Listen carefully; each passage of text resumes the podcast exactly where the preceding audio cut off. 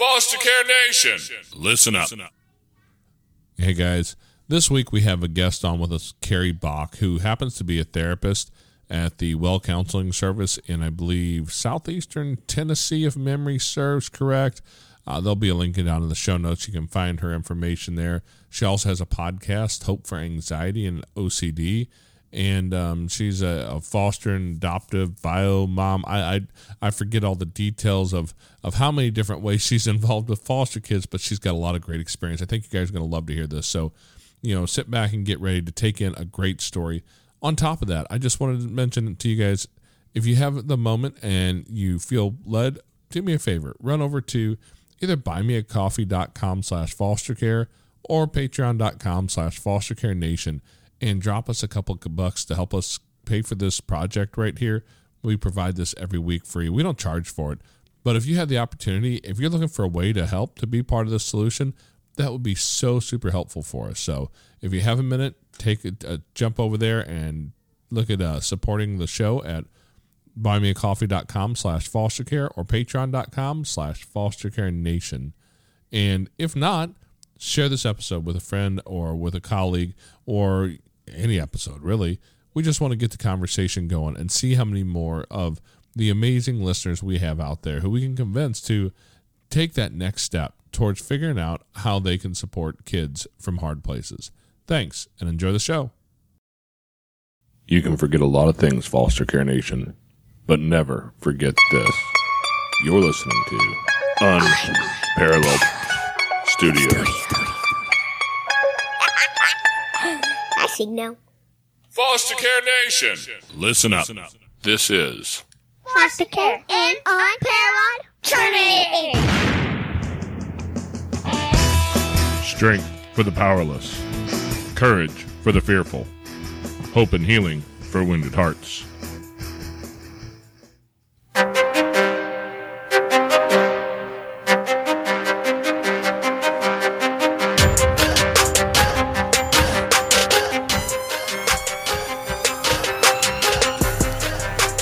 Hello and welcome back to Foster Care, an unparalleled journey with Jason and Amanda. And today we have for you a fellow podcaster and a therapist.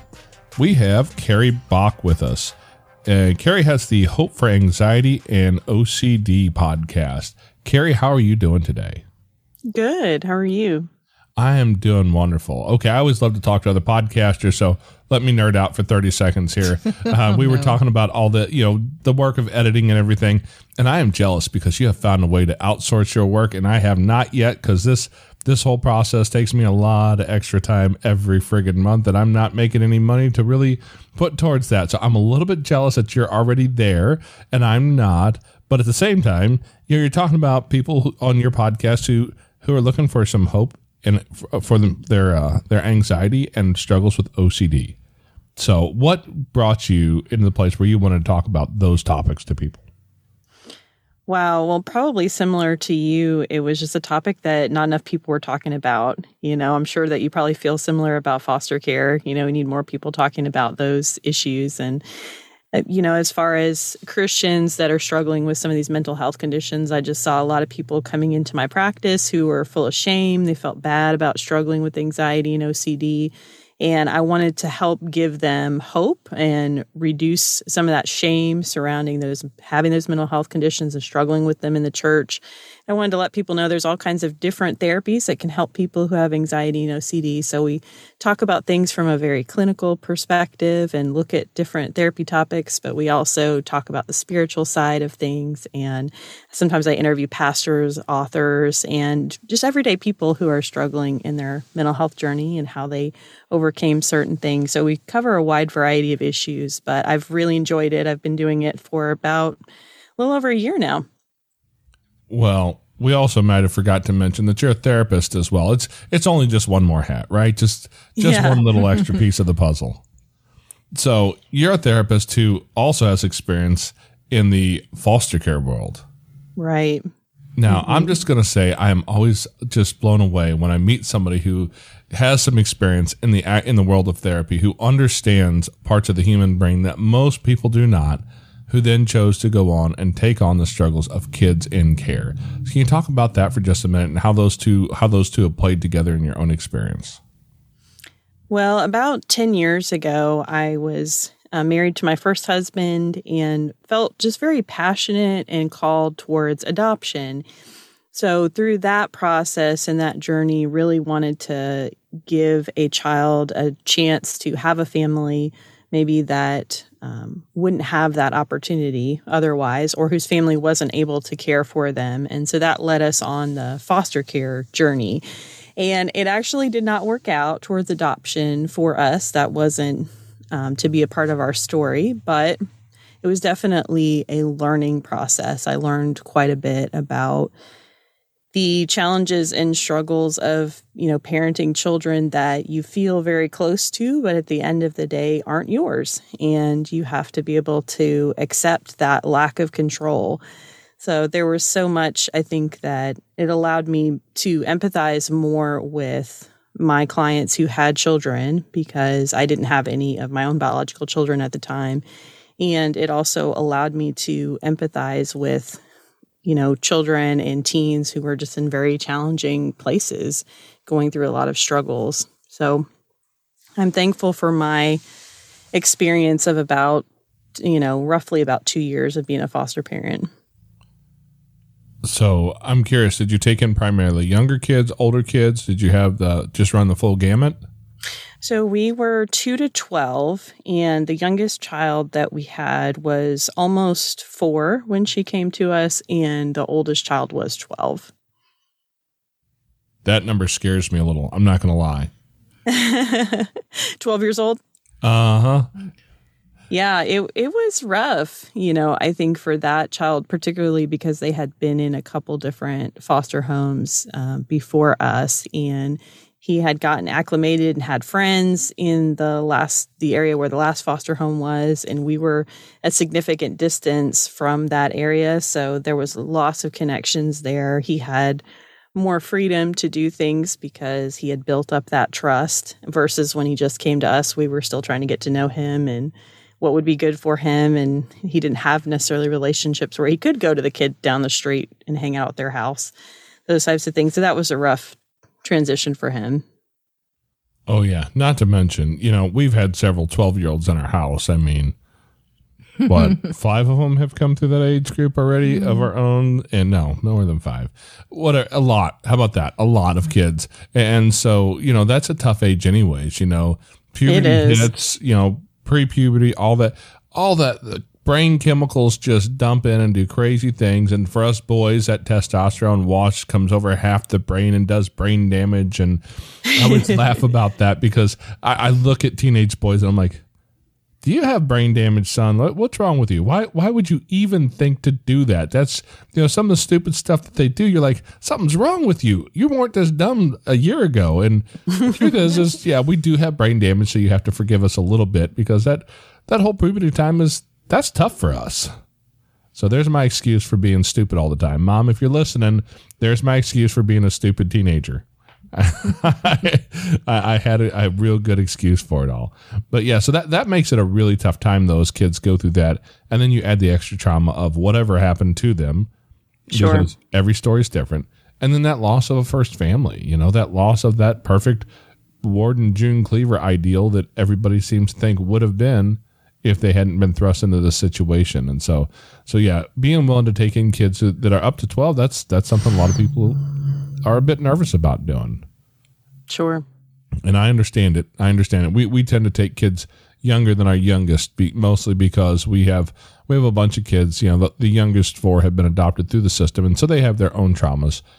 And I don't need to bring in, you know, number one, an older teen who has extra stuff that they haven't even dealt with that we're going to force them to deal with on top of that.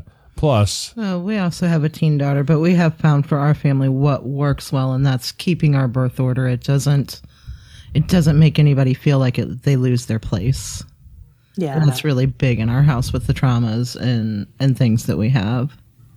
Oh yeah, yeah. Plus, the last the last kid that they called me about was a I want to say it was a 15 year old male And I'm like, yeah, that's not going to work. And she's like, see, the, the worker, she started trying to trying to, to sell me on this. And I'd be like, no, no, no, you don't understand. I have a 14 year old daughter. I'm not bringing a 15 year old boy into no. That's she goes. I understand. Never mind. That's a recipe for disaster. yes, it I mean, you have to think safety too. You know that that's a big big issue across the board, and it's not necessarily that you want to say no because your heart breaks. You don't want to ever have to say no, but there's times that you do have to. You have to say no because you know what's best for your family. Yeah, but you also know by saying no, it's just one more person that said no to that kid. Yeah, yeah, it's a it's a tough part of that situation. So, when you guys first were looking into getting into to foster care, you know, or fostering to adopt, um, how how did you and your husband? I, I think you said your first husband, right? So, how did you and he really approach that? Was that was that all your thoughts? Was that a joint effort? Was it, um, you know, was it something you both wanted to get into? No, it was really something that we had discussed even before we got married was adoption. That was just something that we both really wanted and felt passionate about and it seemed like the road towards foster care would be the the least expensive way to adopt and possibly, you know, the best process for us versus for example like going overseas and not necessarily having that relationship with the child before you proceed through with the adoption at least with foster care. They're they're in your home. You're taking that time to to gel as a family and to understand like how are these kids going to fit and those types of things. So for that it seemed like the best looking at the different ways of adopting that seemed the best for us we also didn't feel um, as connected as far as adopting an infant or a baby because most people want to do that. They want to adopt younger kids. And we really felt like maybe we could give um, a sibling group like, um, you know, two or three older kids a chance to stay together. Since we didn't already have children in our home, you know, we had a little bit more flexibility and openness as far as placements that we could take, those types of things. So I think we were approved for three children at the time. And so that's kind of what we what we went with. Well, I applaud you for your for your your efforts there because number one, raising a sibling group is difficult for sure. Um, we've had a couple sibling groups come into our house, uh, several of them actually. I think at this point I, I'd lost I've lost track. Our two oldest that are adopted out of the system, were- they were a sibling group as well, but we were already parents. We already had like we already had three of them well underway, and we'd figured out those things, you know, how to do that. And you guys are looking at stepping into it like right out the gate, you know. Or, or do you have any background in child psychology, or you- do you deal mostly with adults? Well, at the time, I was working with children and teens exclusively through counseling. And now I work primarily with adults. So I've shifted and kind of let go of a lot of the, the child and adolescent counseling as I've kind of progressed and my, um, you know, business has changed a little bit. But at that time I was. But there's a big difference between having a child one hour at a time versus having a child 24 7. So we were not prepared for the parenting part of things just because I was a therapist and just because I had studied child development. It at least gives you a little bit of understanding of that real reason why that 12 year old boy acts like his he doesn't have a brain anymore. So, you know, gives you a little bit of a step, I guess, maybe a little help. Yeah, that's that's something else. So, uh, I know when when I first saw your story, you know, you guys had had stepped in for the foster to adopt road, right. and you you mentioned that like it looked like that was one of those things that that looked like a good pathway to you, but it just did not work out. Right. Can you talk about that just a little bit? Sure. So our first placement was uh, five year old and eight year old girls. And it seemed like they just really fit really well in our family. We were told by DCS that they were at legal risk, were, the words that they used, um, of becoming, you know, adoptable, of the parental rights being terminated. So everything seemed like a green light like okay well this is really great this is you know hopefully possibly the best of both worlds for them and for us that this could really work out together. And unfortunately, in that situation, we really, in a sense, our rights were violated because we weren't told that there was a court date, even that DCS had had gone to court and um, with the there was a relative that they had been staying with and essentially they lost I, I, can't remember what the the term of the hearing is called but they lost the hearing saying that they had the rights to remove the children from that relative that they were staying with temporarily. So that was a huge shock to us. Essentially we got a call. I was at work I got out of a meeting and I you know, I had this message from the DCS worker like, you need to call us right now. I call up. She's like, I had no idea it was going to go this way. I would have told you had I known or had we had any inkling that it was going to go this direction. And we need you to bring the, the girls down to the office like right now. I was like, right now, like I'm at work. They're at, you know, um, school. I think it was actually kind of a half day, something of that nature when we, um, and they so they were in the aftercare program, and we essentially had to put everything that they owned in whatever we could find, which unfortunately was some trash bags, and we just kind of put together clothes and and toys and whatever they had, and packed it all up, put it in the you know the back of the car, and went and picked them up at daycare and said, "Hey, we're going to have to, we're taking you back to you know, to the DCS office and you're going to be going to live with this family member. So it was just a total shock for for everyone involved and that was a hard hard loss for us. Yeah, I can only imagine. Um I don't think we've had that occur in our journey yet, anything quite like that. Um we tend to have some we've had always had more uh more time to to work through that in all of our situations. You know, we all of our kids yeah. have all been like, hey, you know, like the one of the last girls who stayed with us, it was actually an ICPC case. And for anybody not familiar, ICPC is interstate something something compact, which basically means they lived about you know um, her bio mom was in our state, and that's how she she ended up in, in foster care in in our county area. You know, I think it was the next county over, but in a, in our district, and um and her her parents lived across the line because we live in Missouri. So she was over, they were in Illinois by about 20 miles. And because it was 20 miles away, they had to invoke this whole ICPC deal. And it's a lot of paperwork that goes from, from the worker up to the supervisor, up to the county manager, up to the state, then over to the, the other state. And then it goes, filters down through that state to the worker over there. And it filters back and forth several, several times until they get it all worked out. And it took them almost six months to get this little girl moved, you know, the 70 miles away from us that she was because it was 20 miles over the state line. Right. And it was it was really difficult for her because I mean, she wanted to be with with her biological family and you know, grandma and grandpa were good people. We met them several times. We did visits and all that. They were good people. Had nothing wrong with them. We were never upset with them. Uh, but the, the the system caused that to be a long, drawn out, unfortunate process.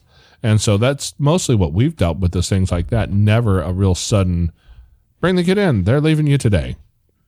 Yeah. You know, I can't imagine how hard that was to to deal with when, whenever they show up and they just say, Hey, um, by the way, you got to drop everything you're doing and play with our, you know, play our game now. That's, man, that's hard to even think about. Yeah, and it was hard to communicate to the kids because in their mind they had been already been told this relative can't take care of you. Right? So we come in and we say, "Okay, well you're going back to the office and you're going to go live with this relative." And they were like, "But wait a minute, we were told that that that relative wasn't able to take care of us and now we're being told we're going back with them." So that was something that was confusing for for them. I can only imagine you know what that shock was like. Because as you know when kids move then it's oftentimes it's a it's a different school you know you're in a you're in a, even if it's a close move you know you end up in a different school zone and and now you're you're changing and disrupting that process and all of that. Oh yeah. Oh yeah. That, so that, that's a lot of extra added trauma. So how many kids did you guys end up having come to stay with you for a while we had a total of nine children over the, you know, about two year period that we were foster parents. Nine is a lot in two years. Yeah, yeah, that's that's quite a bit. Did you have any other experiences like that? We did. So we had a sibling group of three that came to us about a month before their termination of parental rights hearing. And DCS once again was convinced, you know, these parents' rights are about to be taken away. We're going to, you know, we have the case to show that that this was I think the allegation was severe abuse. There was, uh, you know, some severe abuse and they're going to be terminated about a month and so we're going to need an adoptive home for them because this other placement fell through you know this long-term placement um, they disrupted and they weren't going to adopt the children so we're putting them in your home. And we thought well wow that's that's a lot. That's really shocking. You know about a month you're asking us to commit to adoption. That just seems really kind of rushed. And we're like we don't know about that. They were actually really great kids. We enjoyed having them in our house. Um, they were very bonded together as siblings which i think helped them a lot be able to get through the trauma was that they were able to really like lean on each other. Um, and in that situation the that was with the 12 year old and the 12 year old ended up testifying at the termination of parental rights hearing i actually since i wasn't didn't have anything to contribute because they hadn't been in my home that long. They allowed me to sit through the whole trial and I got to hear all of the the allegations and the defense and so forth and so on and I really believed that the judge made the right decision for those kids and that was that you know DCS lost again and they were reunited with their family system the person that had abused them was gone by that time. Um, and so they wouldn't have had contact with that person, um, you know, in the family system. And I really felt at peace, like, okay, this is the right decision for them. But once again, it was also a very sudden move. And I had asked DCS, I said, okay, so because of our past situation, I said, so if you lose in court, if they go back to the family, is that kind of a, a sudden thing? Is it all at once? And they said, oh, well, you know, they'll have to make arrangements and this and that. No, it was pretty much like we're coming to get them and their stuff and they're they're going to go back right now. So it was another very sudden transition. You know, I think court got done towards the end of the day, maybe like, you know, 4 to 5 and it was probably about an hour away from from us. And since a couple of the kids were at daycare and the you know the 12 year old just kind of like went with family right away. And then we picked up the other kids from daycare and they came and got all of their the children and all of their stuff that evening. So that was another kind of uh, very sudden and shocking thing but they were happy to go back they wanted to go back so it was a little bit different in the sense that it was a much more positive transition i felt like than our first sudden transition yeah yeah that's wow those are always hard. You know, I even on most most of those situations, I think a, a slower transition would be the healthiest thing for the kids. You know, a couple sure. overnight stays and you know and moving or overnight in a weekend or something like that, just to ease some way to ease that transition because kids don't do transition well, anyways.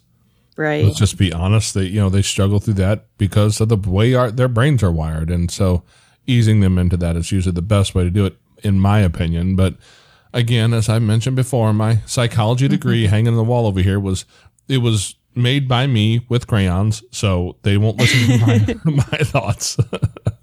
so I mean, you mentioned something earlier, and, and it's that control. There's such a lack of control, and it's so out of your hands. Right. There's so many times that I, I walk away from from dealings with children's division and just shake my head like I have no idea as to what's going on here. I'm so lost and I'm so in the fog. And I hear that so often from foster parents is that, you know, we just feel like we're not heard. We don't know what's going on. And it's a little aggravating, you know, yeah. like feeling lost. And there is definitely that loss of control. Mm-hmm. There's a sense of powerlessness, of not being able to I mean, you can advocate. That's probably not the right word that I want to use. You know, you can advocate, but ultimately you're not in control of the outcome. So it's like you can say your piece, but then DCS can come in and say, well, nope, but this is what we're doing, you know, or a judge that may not have the whole story is like, well, this is this is my ruling and this is what's happening. And then you're kind of powerless at that point and you've you've kind of done all that you can do. That's hard. Oh yeah. Or you can sit after the hearing and you get up and walk out because they did not make a ruling on a uh, family placement's desire to be, you know, a family member's desire to be a placement and sit for how many months do we wait before the judge made that ruling? Oh my goodness, probably five to seven months. Yeah. Wow. He took a lot of time. And, and now that particular judge, we, you know, we've had a lot of dealings with him. And, you know, if Judge Frowley ever hears this and wants to come on the podcast, I'd love to talk to him because Judge Frowley was friggin' awesome. He was just he was a really good judge, and you know he had kids in from the foster system that he had himself adopted. He had a lot of experience, and he was one of the ones who was willing to always stand up for the rights of the kids. So you know the fact that he took that long to make that decision was because it was a grandparent who wanted who wanted placement, and I think he made the right decision. You know, and I those kids are still with us today, so I won't, I won't really talk about the whys or anything there, but um, but I understand why it was a hard decision for him to make. That was a really tough one because I would be hard pressed to feel like I'd made the right decision if that was my job. You know, so some of those situations are just super difficult and hard for them to to come up with with all the the right answers at the right time. The legal system is full of mistakes. You know, the legal system is full of complicated things. The foster care system, just like so many other systems um, that the government runs, you know, the healthcare system, they're, they're all broken and we do what we can to um, we do what we can to do the best that we can do with what we have. And unfortunately, because we have humans involved, we will never get it all right. But it's it's super difficult to uh, to figure those out. So, did you guys have any placements that you you know that you look back on with with a lot of fondness or or memories of of um, difficulties that that you went through that really maybe bound you together a little bit? Well, I think that as far as fondness, I think definitely our first placement with the two girls, there was a lot of fun that we had. Um, there were there were good things that we we were able to do. Um, really, just kind of in that season of getting them settled in and ready for school. And unfortunately, they they went back shortly after they started school, but there was a lot of preparation of um, you know getting them the clothing they needed for school, the school supplies, getting connected in terms of our local foster care group and community, and being able to play with other kids at back to school functions and those types of things was a lot of fun. Um, enjoyed having the, you know, I always think about holidays, I think, when I think about my foster children, because there were things that we celebrated. So when I think about the the placement of the three children, I think about the Fourth of July and how we went to uh, the Fourth of July celebration in town and and had a lot of fun there.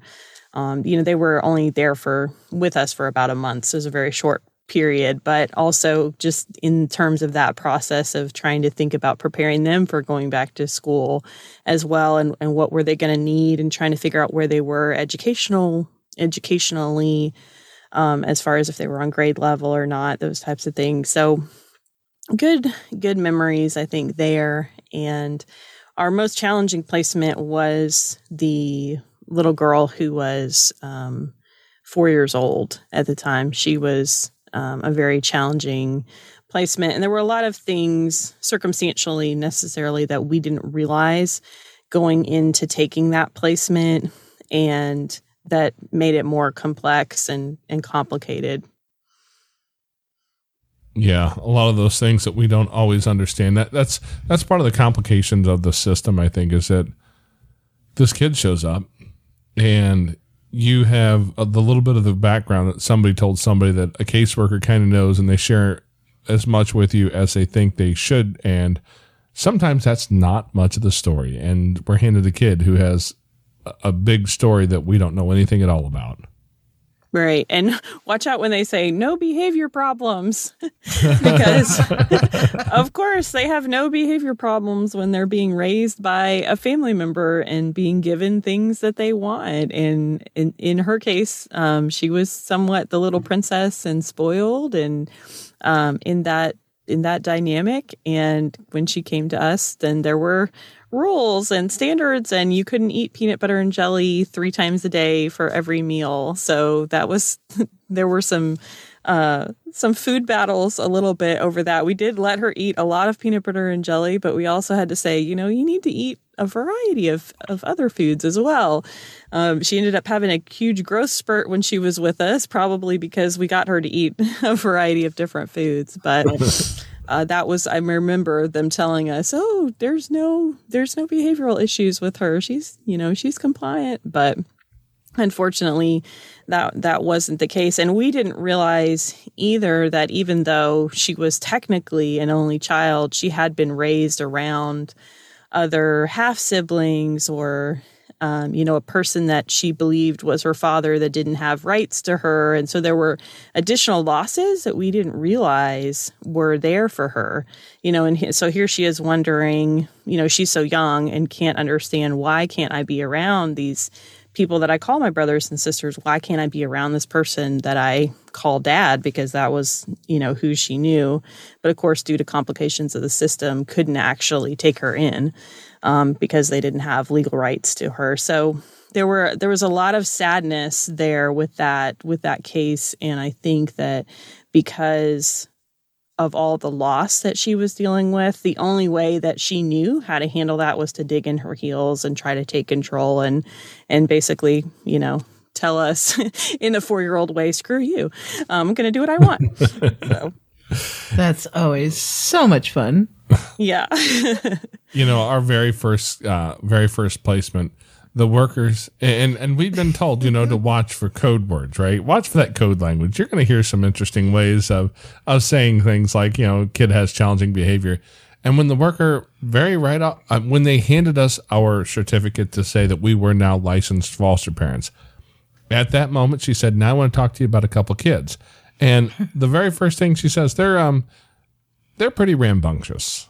like, whoa, hang on, hang on. If you're going to start with that word, what exponent do I need to put on it to know what the truth is?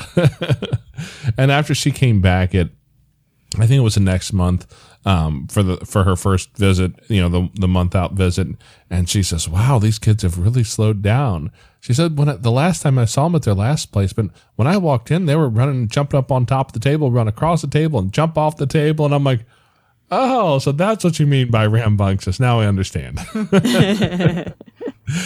so yeah, if you are thinking about getting into foster care, just know that that that keywords are there for a reason. Know what they're saying and just be prepared to deal with a little bit more than what what maybe it's advertised as because it is difficult. Don't get me wrong. It is it was difficult to get kids not to be the kids who want to run and jump on and off the table, but it's worth it when you once you teach them a handful of things like, hey, this is a safe place where you don't have to act wild just to have control.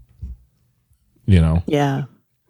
It's taken a lot of time for some of those kids to learn that too, you know, but that's that's part of why it makes it worth it because once they actually learn that, it changes so much of their life. Yeah. And there's absolutely no way for a caseworker or anyone to be able to predict how a child is going to respond once they're removed from you know the only environment they've ever known in and be placed in a completely different environment. There's no way to predict how they're going to act or or respond to that. Oh yeah. You know i'm a little bit of a brain science nerd myself and so when when i see the, those things happening and it's like oh yeah this kid's only how old? You don't know if they're going when their amygdala spikes are they going to be fight flight you know freeze or mm-hmm. one of the other handful of ones they've come up with to add to that list now you know how do they how do they respond in their survival mode? Because yeah. that's usually what those behaviors are. It's that survival mode kicking in. Absolutely. And if, and if you can see that and recognize that it's not so big of a deal with the kids a little bit rambunctious. Mm-hmm.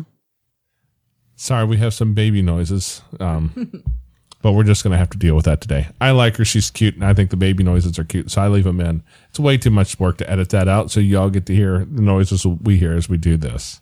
She's very cute. Thank you. Yeah, she's she's pretty sweet too, and that makes it makes it even easier because you know, cute and sweet's a good combination for a little girl. yes, it is. But I mean, we have found that structure, you know, the you know, the creating a schedule, you know, so that a child knows, okay, I get up, I do this, I do that, and then we're going to do this. You know, and they know, and I mean, we had some kiddos that you could not deviate from that structured schedule. And if you did, oh, buddy, you were in trouble. You know, and, but every every child is different.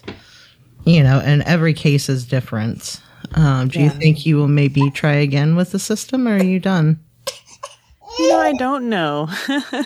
I'm thinking only God knows the answer to that question. Um, right now in our county, we have an Isaiah 117 house being built. I don't know if you're familiar with that organization or not, but they provide a place for kids to go while they're waiting on a placement so that they don't have to stay in the DCS office in, in a cubicle or in a conference room or things like that. And they provide them with a meal and um, you know if they need to take a shower they can take a shower there and, and so forth before transitioning to a placement. So my um, husband and i are hoping to be more involved with that organization so maybe um, being involved in the foster care community is support in a little bit different way than necessarily taking kids um, into our home. But we we just had a baby of our own, our first child, so that's really our focus at home right now. But um, definitely my heart is is still involved in foster care and every christmas we usually adopt a foster child to provide gifts for at christmas so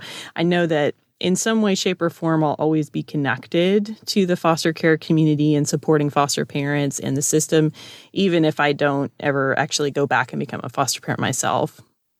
Okay, you said an Isaiah 118 house. Is that what you mentioned? 117, close. Yeah. I was close. You know, I- grew up in a fundamentalist church. You'd think I'd be able to remember those those verses better. Um, people will be mad at me if they see me messing that up. I've never heard of that organization before. Can you tell me a little bit about that? That sounds fairly interesting to me. Yeah, so they have homes in the southeast. Um, where I'm at is they're building a home in Murfreesboro, Tennessee, uh, right now, and I think they started. I can't remember what the town they started in in Tennessee, but it was a rural town, and the idea behind it was that you know if you if you get a placement at 3 a.m say for example maybe even a baby you may not have anything for that baby you may not have diapers you may not have wipes or and so it, it provides a way to to reduce stress on the foster parents of having to go run out and buy all of those things. They're able to to set parents up with some of that those initial you know materials and things that they need. And also provides a home where kids can go to you know if they are taken maybe in the middle of the night then they can get some sleep. The foster parents can be contacted the next day. They can you know receive if they have lice they can treat the kids for lice before putting them in the new placement.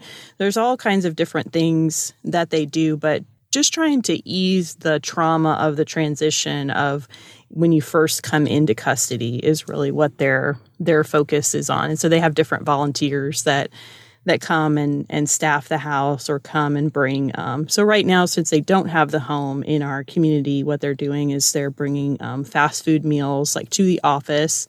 Um, they also do different things for the caseworkers so they may come and bring them coffee one day and just show them some appreciation and love you know and support because that's a hard role as well. So they do a variety of of different things like that.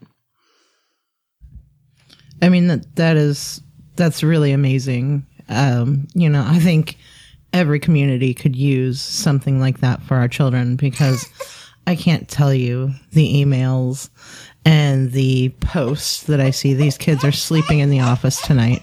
There's no Right. place for them to go. The social worker is staying with them. You know, and they they might not even have a cot. They might just have a blanket and a pillow and have to lay on this dirty carpeted floor. And how humiliating is that? You're taken from your home, you're taken from the people who you love, regardless of what's going on in that situation. Children always love their parents, whether Right. they're starved, abused, neglected, whatever. That's their family, that's their normal, that's what they know, that's what they love. You take them from that and tell them, no, you can't be here, but I have no place for you. How degrading. mm-hmm. Yes, uh, every community could use something like that. I mean that it would be just amazingly wonderful. So I think that's Yeah. so great that that's coming to your community for these kids because our kids need it. All mm-hmm. kids need it. All kids deserve some dignity. Right. And that was actually our first placement. We only had him for a weekend. He was kind of in a in a transition situation and had had, you know, he couldn't be placed with other children. So that really cut out obviously a lot of foster homes that they could have placed him in.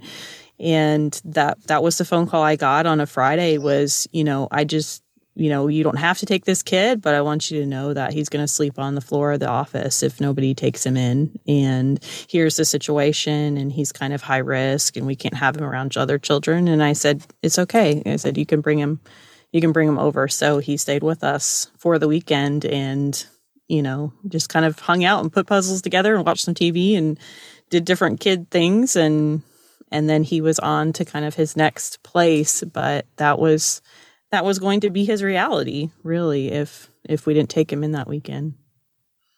Oh, absolutely. We have we have been there too. You know, we take we take young ones, you know, to keep our birth order because that works for us. But we also, you know, our wheelhouse is is addicted children. So we take in the addicted babies. The you know we've had children that were just you know being drugged to be complicit by their parents. But, you know that's how we ended up with our first teen and we had said that we were never going to take teens. Um, but you know, we got that phone call and they said, "Hey, we have nowhere for this child. If you don't, you know, can you at least take him for the weekend until we can find something out? Because if you don't, we're going to have to place him in Boys Town, which is basically a juvenile detention center." Hmm. What what kid deserves that? I mean, and so I was like, okay, I, I can do the weekend, but you know, only the weekend. And then of course the weekend passed and oh, we have no place. So, you know, he, he's going to have to go there. It's, it's either that or, you know, a hospital, you know, detention center. And it's like, how, how can you send a kid knowing that's what's going to happen? You know, and so we ended up keeping him and come to find out there was a lot of issues that we were not told Sure. and at six weeks worth of placement, we were the longest placement this child had ever had, and he had been in several homes. wow. You know, and, and it really was, it was an experience. Um, and we did have to abruptly disrupt. You know, there were some extreme safety concerns, and that's the only time that we have ever had to abruptly disrupt. But still, even with the situation that was going on, it was heartbreaking you know, and we didn't know what to do. And we couldn't get a whole lot of help.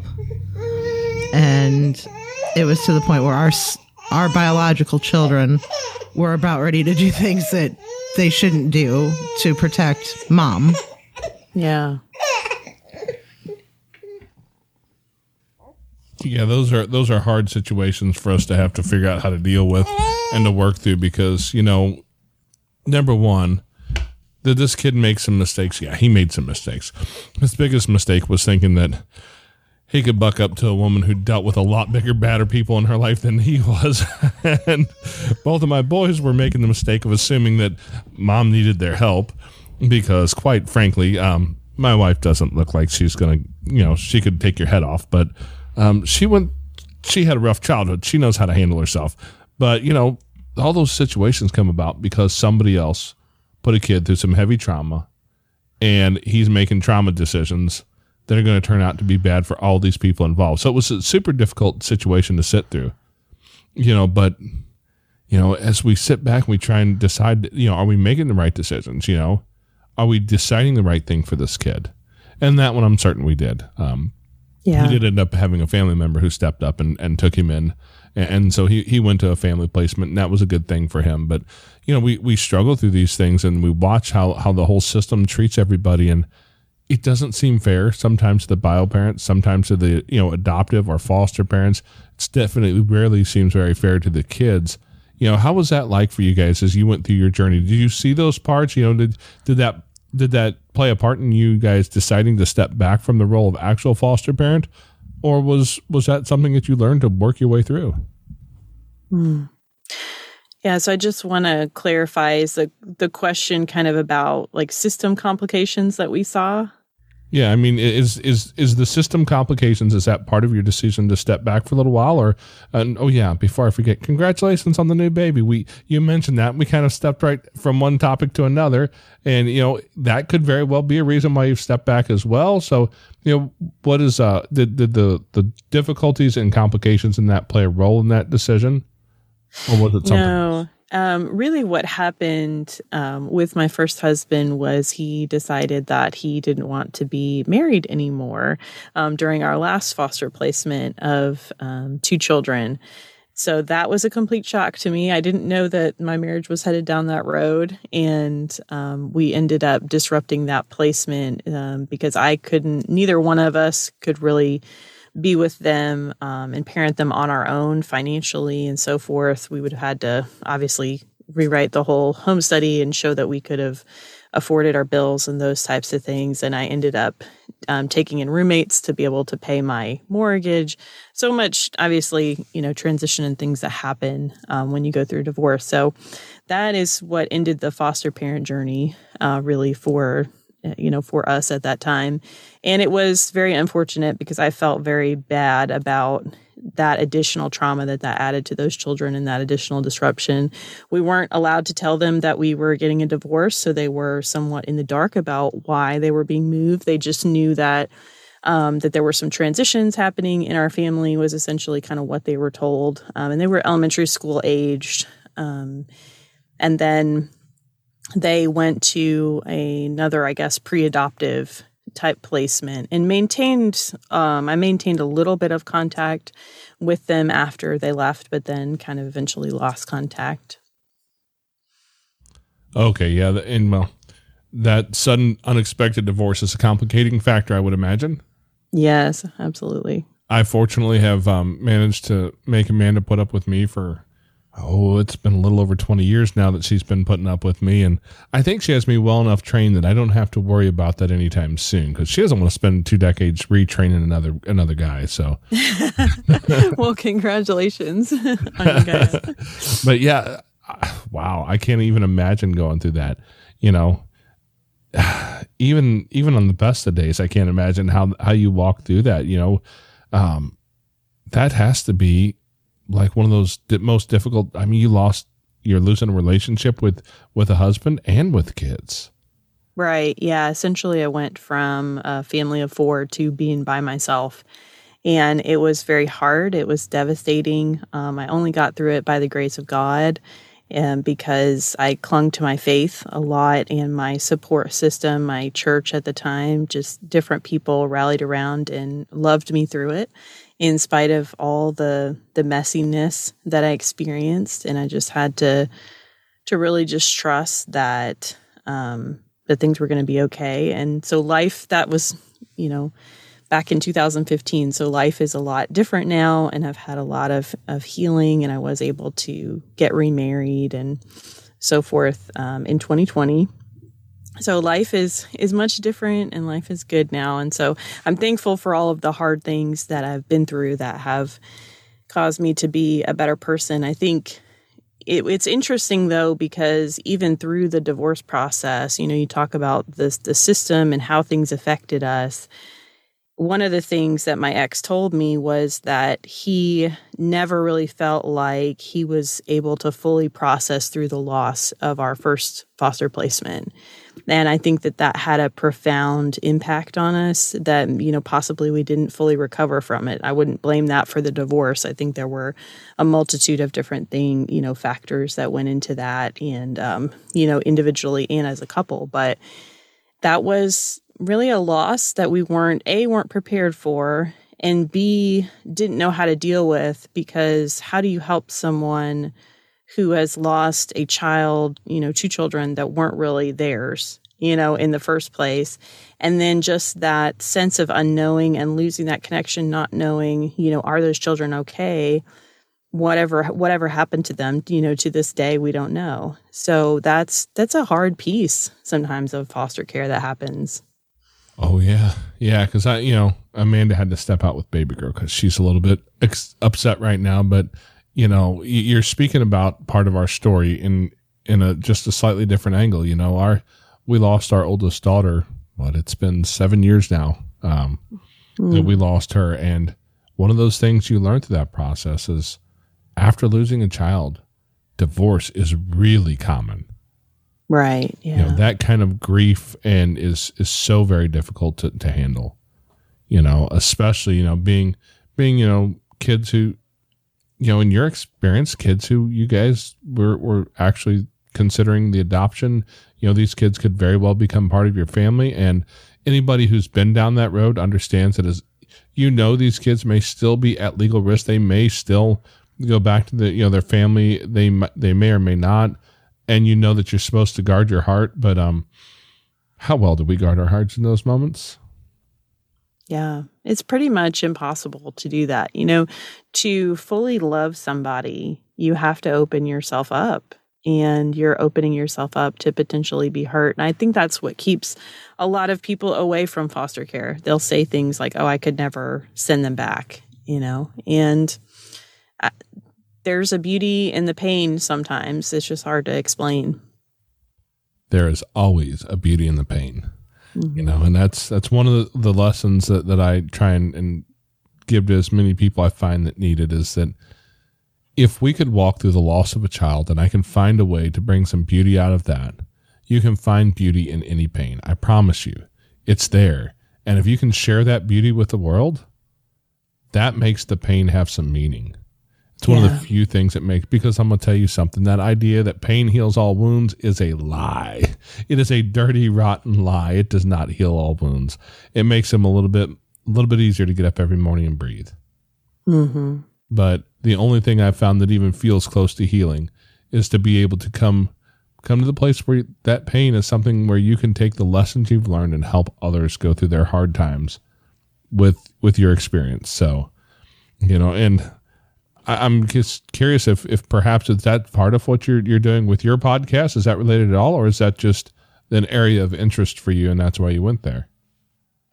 Yeah, I mean, I think in my in my first episode, I talk about all, some of the things that we're talking about now. I talk about um, losing my foster children. I talk about um, going through the divorce process. I talk about how my faith was shaped and impacted by those different things. I talk about being very conscientious and wanting to do the right thing and and I think have always had somewhat of a bent towards anxiety so I understand it. Um and and that's you know part of producing the podcast I think is is therapeutic. It is that healing process. It's what would younger Carrie have needed to heal? And when I say younger Carrie it, it may be just Carrie 5 to 10 years ago.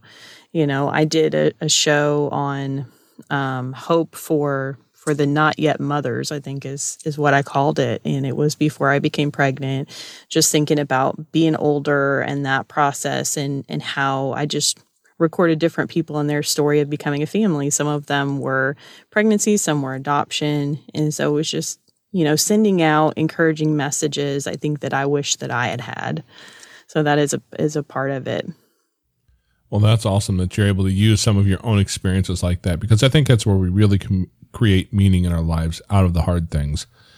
And that's really the only thing we can do with them that's worthwhile because Yeah. most of the rest of the people in this world who can't figure out how to do that end up finding some sort of negative coping mechanism, some way to numb the pain, some way to, to push it away and, and not, not walk through it and experience it. And, you know, I'm, lest I sound like I'm too high on my high horse over here, um, I I have been that guy. I have been that guy. There's a reason why I can tell you I have been have not had a drink in five years, three months, and twenty days as of this recording because I know when the last one was. I had my numbing mechanisms. I did my own stupid stuff for a while because I did not know how to handle that kind of pain. So the fact that you're using some of your own difficulties to help people out is amazing. That's just truly amazing. Um, I also wanted to ask another question here because you mentioned a couple times how your faith has been part of your journey. Is was is that part of part of your reason to foster and adopt? Because you know, I know that one of the things I always said was you know because I came out of a church that I felt was spiritually abusive for me, uh, whether they intended it that way or not. That's that's what I came out of it um, feeling like I had experienced, and so I was a little bit self righteous about about religious folks I mean, and by that I mean probably a lot. And I was on my own high horse for a good long while. Amanda laughs at me because she knows the truth, uh, you know. But you know, I I remember I remember listening to to an episode. If you remember, Doctor James Dobson when he had Right. a program, right? And he had an episode where he's talking about about how the uh, the American foster system at the time. He said if one family out of every third church would adopt a kid out of the foster system today, they would empty the system. And I sat back going, yeah, yeah. So what are all you supposedly holy people doing? Yeah, I had my little my little self righteous moment there, and this little voice in the back of my mind's like, "What you doing, a hole? Well, how do you think you're so cool? You know?" And, that was really that for me. That was a crux of of how how I started thinking through that that process. You know, for Amanda, it was a little bit different. You know, but how did your faith play into your your family's decision to to start helping kids? You know, I think that understanding from from my spiritual Christian faith perspective that I've been adopted into God's family and it wasn't anything that I did. It was just, you know, something that God did for me. And so as a result, just wanting to extend that to someone else, to a child to say like, okay, you know, you can be a part of my family and you don't have to earn your way in here. There's there's not a test. It's just because we love you and we've been loved and so we want to give that love to somebody else and that sense of family and community and support to you. I think I, I get a little frustrated sometimes with some of the language in Christian circles about foster children being orphans and you know they're modern day orphans and that that really rubs me the wrong way and, and sorry if this is a side tangent but you know they're not orphans. They do have a biological family oftentimes. I mean occasionally children in the foster care system may have lost both parents but i would say that that you know and you could speak from your experience that's probably relatively rare. You know they typically have one or both parents or they have some kind of relative you know situation that's that's caring for them. So they're not orphans in that sense of like a child in africa where their parents have died of aids. But at the same time um, you know I, I think we do have a a calling or responsibility as christians to care for those who are in um, dire situations, not just children in the foster care system, but people who are addicted to drugs and alcohol, people who are in a really low place um, in prison, people that have had had a rough life, people that are homeless. You know, it's it's our job and our calling to look out for for other people and to love them the way that Jesus would want us to. So that's that's you know part of my faith story and belief system.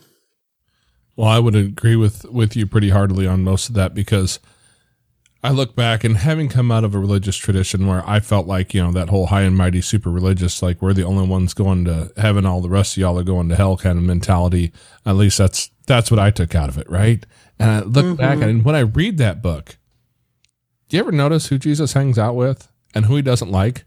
The biggest Yeah. problems he had was from those high and mighty religious folks that thought they were the only ones and and then everybody else was horrible. And then he hung out with a lot of prostitutes and thieves and and a lot of what would be considered today the modern day kind of dregs of society was would Right. be the the real model that we have.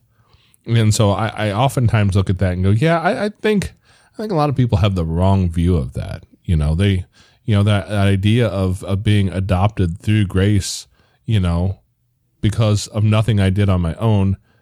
And if you want to take that to its logical extent, now I'm not going to argue the- theology with anybody, but you know the whole idea of original sin, you know, where the thing that we carry within us from the beginning, and so through no fault of our own, we were born because we were born of a family that started out with with problems and and sin and difficulty, and we ended up still adopted through that hard place into into the family of God. And so I look at that and I go, man, there's some some real parallels to draw here, and that's why I feel that this this whole adoption journey that we have been on and the foster care journey that we have been on feels like a true calling.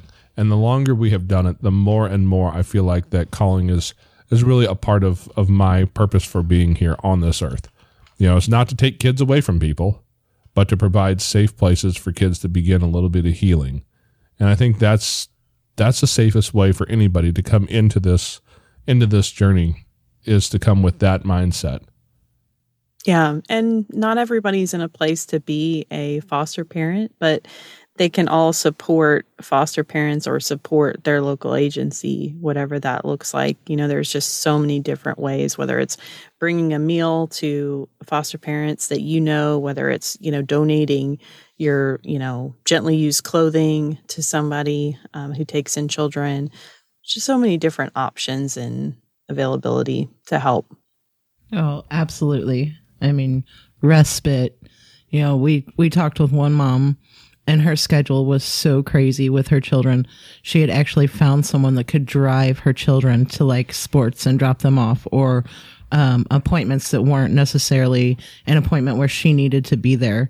And she had found that support. And I was like, holy cow, if I had that, that would be amazing. If I had someone that could take away at least one therapy trip a week for me, you know, there, there's so many things that, that can be done. You don't have to be a foster home. Not everybody's equipped for that. Not everybody can handle that. You know, and the thing is, is one of the things that gets me is, you know, so many people, oh, I couldn't do that. I couldn't love a child and give them back. Mm-hmm. You know, I, I would just fall so in love. And I'm like, that's what they need. They need Right. somebody who will fall in love, that will take the time to fall in love and grieve when they leave because they've made such wonderful progress. Yeah. Yeah, that's that's been part of our story as, as we've looked at it because you know, and as a, as a fo- as somebody who's been a foster parent, you've probably heard a lot of those statements that you know the things like Absolutely. yeah, and it just makes you you makes your insides crawl a little bit. I don't know about you, but for me it does. You know, because I, I think the backhanded compliment there is that, oh yeah, I could I could never do that. I could never let them go. I'm glad you you know, but you can. Like I I'm, I would love them too much. I have too much in my heart. It, but but you can do that. You, you you must not. You know, I'm like no no. We're willing to walk through the pain too. Yeah. Yeah. We convince ourselves all the time that there's things that we can't do that we actually can do. Amen Oh, to that. absolutely. You know, and and being a foster parent for how many years now? I don't Going on know. 13? 13 going on 14 or 14 something it's like it's that. been a lot it's been you a know, it, it's been a learning process. We have we have done a lot of things that I did not think I could do. You know, we've mm-hmm. had a lot of cases where we had to do a lot of hard things. You know, and we've had to let go of many children that we would have loved loved to have forever. But they went on to better places where they were supposed to be with family. You know, because family is so important. If you can keep that connection for a child, it is the best thing that you can do for them because I've been down that road. I was that kid. I should have been in the system. I needed someone to care enough for me. And that's that's how I make my decisions is I didn't get that. So every kid that walks through my door gets that. I don't care if it's a foster kid. I don't care if it's one of my kids' friends.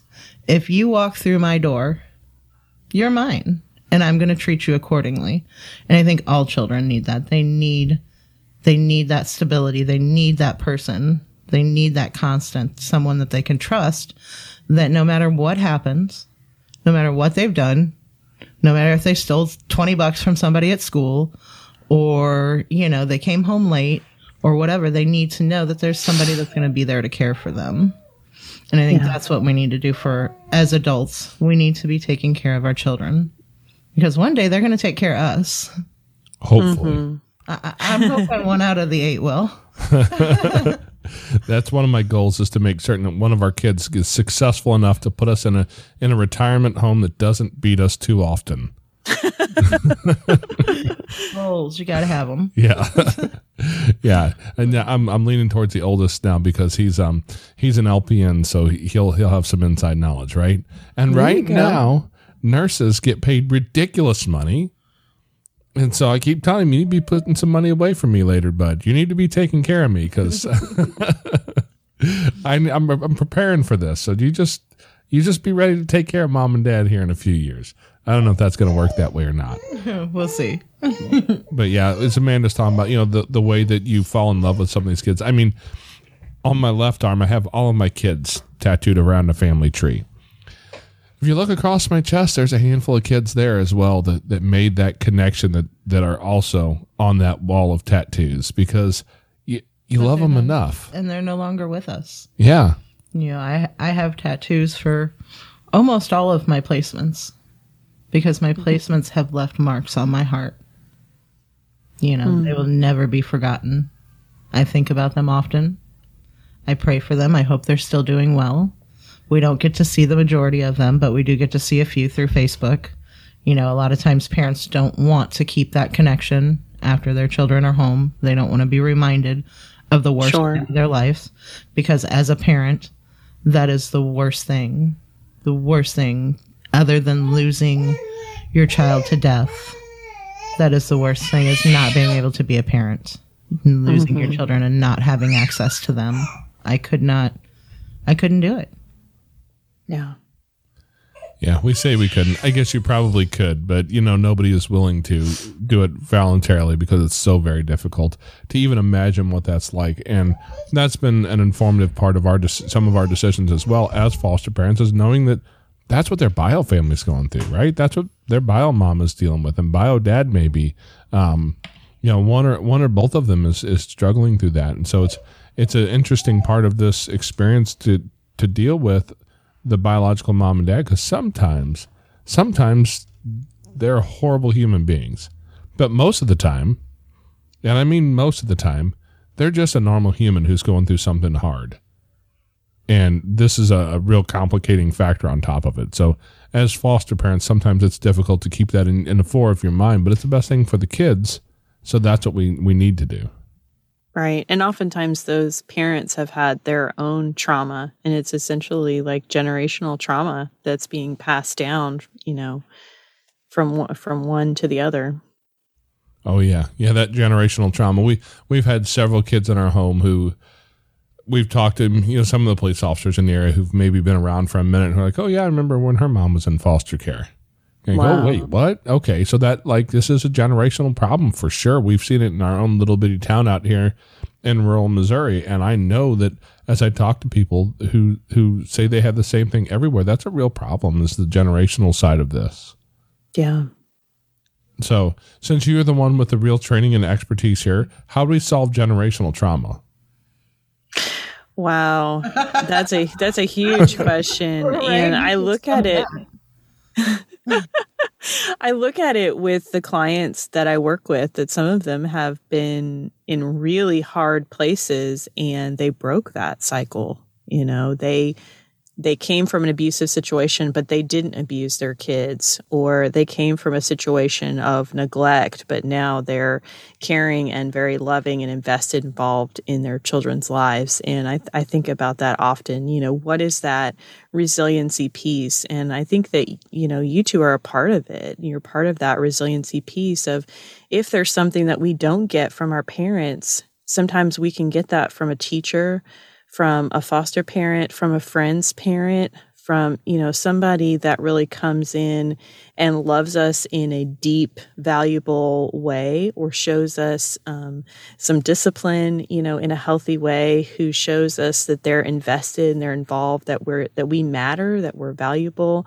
And so, even if somebody doesn't get that from their family system, there is a resiliency sometimes that can come from outside that family system that causes that cycle to break and for them to be able to to have had a rough childhood and still have a good and healthy adulthood. And it's it's absolutely amazing whenever you you see it because sometimes I look at some of my clients and I think oh my goodness like how how are you even here living a productive adult life? Like you're you're amazing that you're you're able to do the things that you've done and not ended up in a situation where you were homeless or a situation where you were seriously suicidal addicted those types of things. So yeah. Well, now that we have solved generational trauma in 5 minutes in five, see, that's all we need to do. We're gonna uh-huh. we'll change the world. I, I just I, I have to interject because it took me way longer than five minutes to break that. yeah It- It's a lifelong commitment. Mm-hmm. You know, it, it's it's an ongoing choice. You know, because sometimes the road gets really hard, you know, and there's still things that will drop you down to your knees. Yeah, it's really difficult for most people to break those generational cycles like that, and so I don't, I don't know that we'll we'll ever get to that place in life where it's simple and and and easy to put the pieces together. But conversations like this hopefully help people find their way through that difficulty, and that's what we truly hope with this. Yeah. So, Carrie, I want to thank you for coming in and telling your story today because experience like this is invaluable. Knowledge like you have is invaluable. And, you know, you have been through the ringer, you have been through the hard stuff and come out the other side. Not only just survived it, but you're come out the other side swinging for the fences, trying to help people in your way. And so I, I'm just always amazed when I see people go through hard times and come out trying to make the world better still. Not bitter and angry, but still struggling towards better. So thank you so much for your time and your story today. Yeah, thank you for having me on your show and and thank you for just bringing a voice and a light to just a very important issue uh, in our nation of foster care. Thank you so much. Okay, Foster Care Nation, thank you for listening to Carrie's story. Now take her knowledge and wisdom to heart so you can create love and healing in your family and community. Be sure to come back next week. We have new episodes every Tuesday. If you would like to share your story as a guest, you can reach us at jason at fostercarenation.com. You can connect with other like-minded people on Facebook at facebook.com slash groups slash fostercareuj. And don't forget, we have an account over at Buy Me a Coffee. It's like a virtual tip jar where you can help us fund our mission for as little or as much as you want. It's at buymeacoffee.com slash fostercare. The links to everything are in the show notes on your podcast player or at fostercarenation.com. And as always, You are so super awesome. I think you guys so cool, cool, cool. Yeah, yeah. Thank you for listening. Thanks, thanks, thanks. Unparalleled Studios. Studio, studio.